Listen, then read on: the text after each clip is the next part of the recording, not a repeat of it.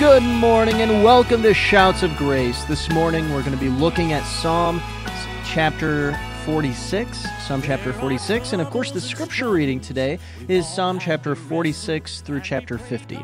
Psalm chapter 46 through chapter 50. Uh, this is uh, this has been a fun adventure so far through the book of Psalms here in a month and 30 days. Uh, that's five chapters a day and it's it, it's really been interesting. I really enjoy doing this reading plan specifically. Um, I've done a lot of different reading plans through the Book of Psalms before, but this one, th- this one just seems to be um, one of my favorite to go five chapters at a time straight through like this. I've done it before where you read like um, I, I think it's chapter 1, chapter 10, ch- or it'd be chapter 1, chapter 11, chapter 21, chapter 31, chapter 41, and chapter 51 together. And then you do the same with chapter 2, 2, 12, uh, 22, 32, 42, 52. Yeah, and you do that, you can get through it that way as well. That's an interesting way to do it as well. Maybe we'll do that another time down the road. But right now we're just going straight through with this. And um, I'm I'm excited to get into this one today because we're going to be looking at a couple of passages of scripture. One in particular that I think is used quite a bit. In fact, it's become quite popular. You'll see half of this verse that we're going to be looking at um, on a lot of mugs or on a t shirt or on a sign or something like that. Uh, but I think that a lot of times uh, we really miss the meaning or the context of what it's talking about. And so, though it might even be trying to portray a, a you, you know a truth i i think that we miss so much more on the fullness of what god is trying to say uh, or is saying to us but enough talking about what we're going to talk about. Let's get into it here and if you'd follow along while i read psalm chapter 46 and then psalm chapter 47 i'm going to start in verse 1 of chapter 46 it says this God is our refuge and strength, a very present help in trouble. Therefore we will not fear, even though the earth shall be removed, and though the mountains be carried into the midst of the sea, though its waters and are uh, roar and be troubled, though the mountains shake with the swelling. Selah. There is a river whose streams shall make glad the city of God, the holy place of the tabernacle of the Most High. God is in the midst of her, and she shall not be moved. God shall help her just at the break of dawn. The nations raged and the kingdoms were moved. He uttered his voice, the earth melted. The Lord of hosts is with us. The God of Jacob is a refuge, Selah. Come, behold the works of the Lord, who has made desolations in the earth. He who makes wars cease and to the ends of the earth. He breaks the bow and he cuts the spear in two. He burns the chariot in fire. Be still and know that I am God. I will exalt among I will be exalted among the nations. I will be exalted in the earth. The Lord of hosts is with us. The God of Jacob is our refuge, Selah.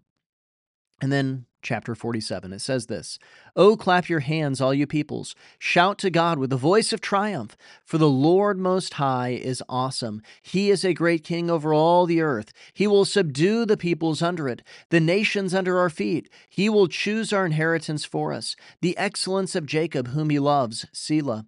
God is gone up with a shout, the Lord with a sound of a trumpet. Sing praises to God, sing praises, sing praises to our King, sing praises, for God is the King of all the earth. Sing praises with understanding. God reigns over the nations, God sits on his holy throne. The princes of the people have gathered together, the people of God of Abraham, for the shields of the earth belong to God. He is greatly exalted. Before we get into verse or chapter 46, I really just want to point out how incredible chapter 47 is. There's just a couple things that really stick out to me.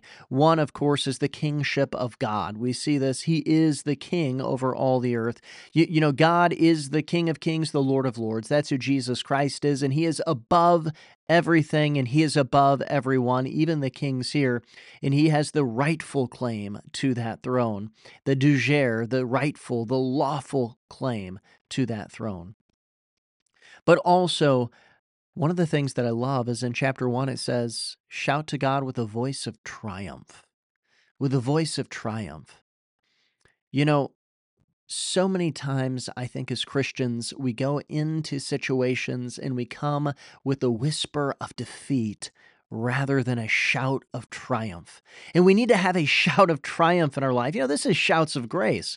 And, and and, that is the thing that we need in our life is the grace to complete it. And it comes with a shout of grace. You know, sometimes you just need to stop and tell your problem how big your God is, how great your God is, and how he has won the battle already. So that trouble, that problem, that trial, whatever it is is standing in your way, they need to back up. They need to back off because God is coming to bring the victory.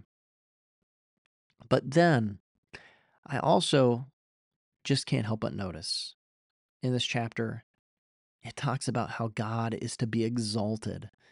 And he is exalted. And I pray that he is exalted in your life as well. But I really want to get into Psalm chapter 46. There's two verses in particular that I want to look at here this morning. The first one is verse 1, and it says, God is our refuge and strength, a very present help in trouble. So it starts off here God is our refuge and strength. You know, when everything around you in this world is raging, you can go to the refuge of God. God is a strong tower. He is one that comes and is a stronghold for your life.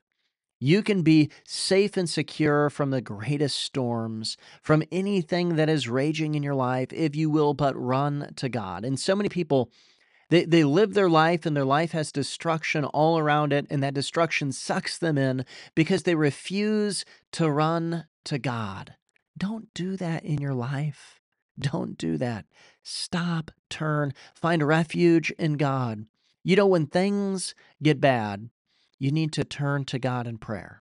You know, when things get bad, you need to turn to God in reading His Word. You know, when things get bad, you need to turn to God and be with the people of God and go to church. You need to go and in times of difficulty, don't drift away from God, but run to Him because He is a refuge. But then the next thing it says, it says, and strength, and strength. You know, it's not just that when things get difficult in life, that God's a refuge.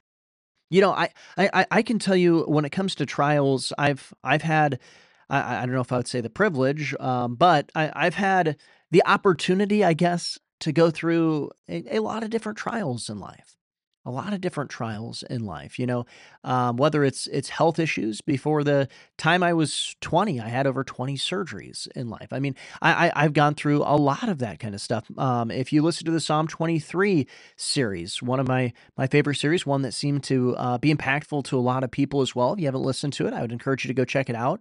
Psalm chapter 23 here at uh, shouts of grace at substack it's shoutsofgrace.substack.com. That's what it is. You know, one of these days I'll learn what the uh, what the website is.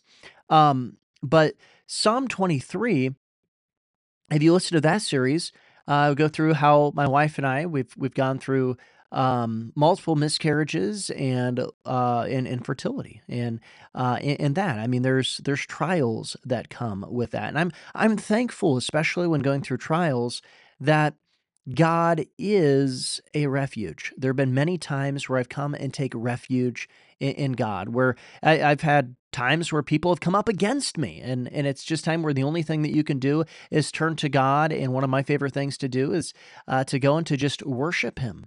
To just worship him. Another one of my things to do, of course, is to go on a, a, a walk and just to to pray to God in the midst of some of those those really tough trials.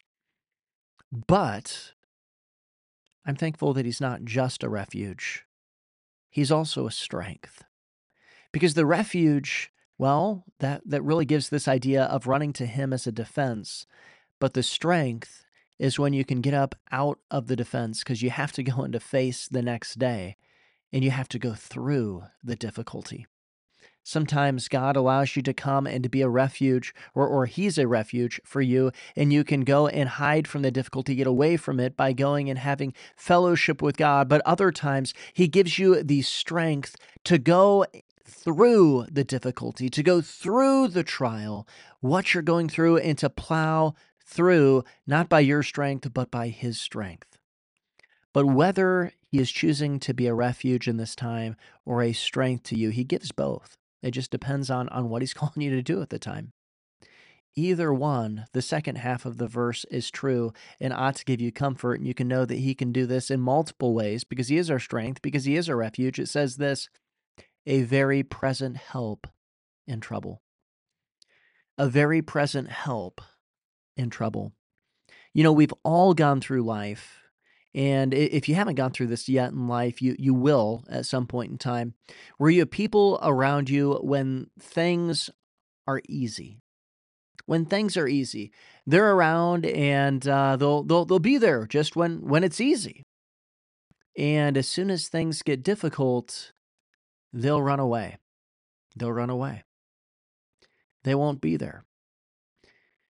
You know, I, I recall a time when I was uh, getting ready to face a, a really difficult meeting. It was one that it, it was very obvious that this meeting was going to be extremely difficult. There was uh, somebody who was was upset, and you could tell that they were going to bring their their frustrations and their anger um, not to me privately, but I could tell that they were going to bring it to a public meeting.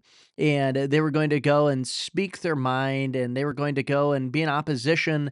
And, and this person, it was very much proven that they were in the wrong, uh, even in the midst of this. And I remember before this meeting and realizing that it was going to be tough, calling a friend of mine who had had been there in the midst of uh, trying to go and to reach out to this person, trying to get them to go and to repent from their sin, trying to go and, and to get them to turn away from these things, and and going and getting counsel. And they knew what was going on, and and just asking them, saying, "Hey." Are, are you, uh, you know, I mean, this is a really big meeting that's going to happen. I'm pretty sure there's going to be, you know, some fireworks that are going on. Um, I just want to make sure that you're going to be there. And the person goes and says, uh, well, you know, I mean, I've got, I don't know, I got this thing going on, but, but, but, you know, I'll try. Well, they don't show up. They don't show up.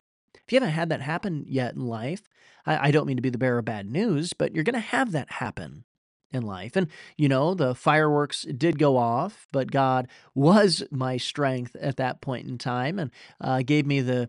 Uh, the the moral fortitude to not retaliate, but to sit back and to uh, just go and and take what the person said and let it kind of bounce off of us, off of me. And it ended up that the person they thought they had all the numbers that they needed, and they were lacking one vote and they ended up looking like a complete fool in front of a bunch of people that they tried to pack in uh, to the house to try to go and to make you look bad. But instead, they ended up being the ones with egg on their face. And that's the way often God works. But God, even though this other person wasn't able or willing really to show up, God was able and he was willing and he did show up. And that's because he's a very present help in trouble.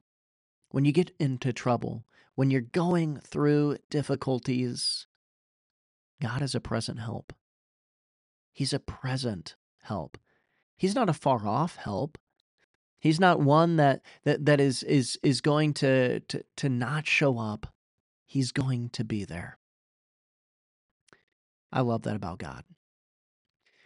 But while speaking about all of these trials, the next verse that I want to point out is the one that I had mentioned be at the beginning of this devotional, saying that a lot of times you'll see this. It's kind of become, I, I, don't mean this in a bad way, but it's kind of become commercialized, right? It's become kind of a slogan. You know, there's certain things that become a slogan um, at different times, they become popular. And this is one of them. And it's found in verse 10. It says, Be still and know that I am God. Now, the unfortunate thing, in my opinion, is that it's not the verse that's become uh, the slogan or that part of the verse, that phrase, that they actually take it down to just a few words and they say, Be still and know. be still and know. You know, you might be one of those people who has a be still and know sign or something like that. It, and it's great because in your mind, you might be going and saying, you, you know, be still and know that I'm God. But I, I often wonder, especially when you go and you look at the statistics for the biblical literacy, how many people don't realize that's what it says be still and know that I am God.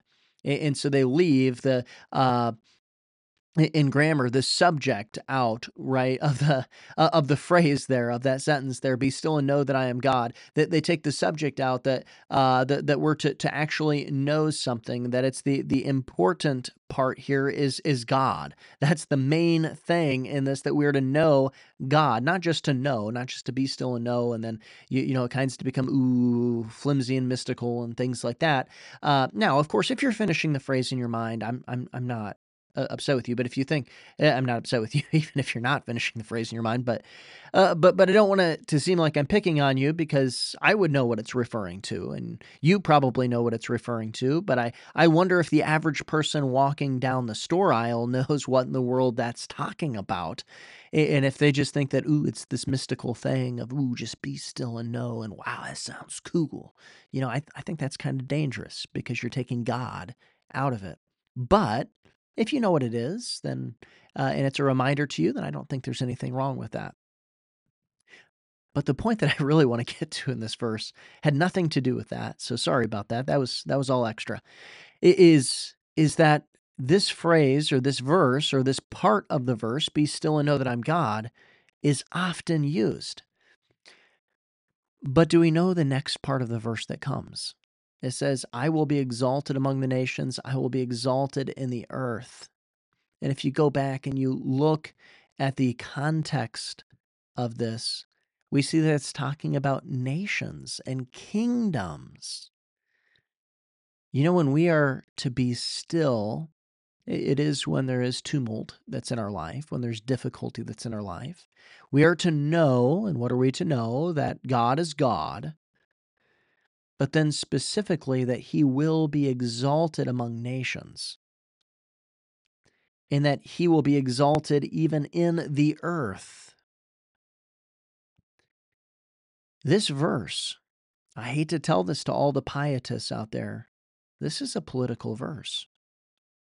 This is a political verse that's going and saying that in the midst of tumult, in the midst of difficulty, specifically within nations, cultural chaos.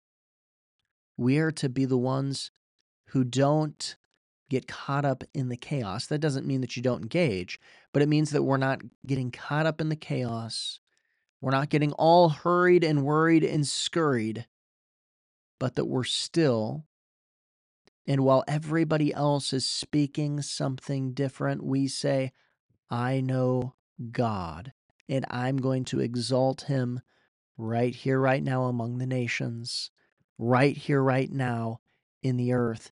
And I know that he will be exalted.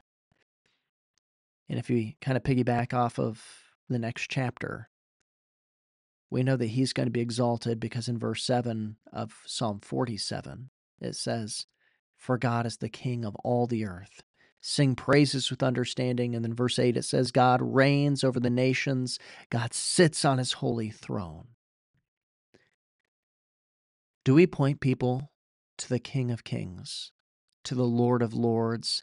Is that our calmness when they're coming and bringing moral anarchy, moral chaos into this world? And it's all over, right? This is the, the, the month of June. This is Pride Month. And instead of Pride Month and taking pride in our sin, we're making it Praise Month where we're praising our God. We stop and we say, in the midst of this chaos, you need to look up. You need to see the King of Kings, the Lord of Lords. Be still and know that He is God, that He will be exalted among the nations that he will be exalted on the earth. Well, thank you for listening today, and remember Joshua 1 8 and 9 as we depart. This book of the law shall not depart from your mouth, but you shall meditate in it day and night, that you may observe to do according to all that is written in it. for then you will make your way prosperous, and then you will have good success. Have I not commanded you, be strong and of good courage? Do not be afraid nor be dismayed, for the Lord your God is with you wherever you go. And while we trust in Jesus, sometimes He leaves us waiting for His hand to move. Oh, but even in darkness, we hold to the promise there's nothing we can't overcome.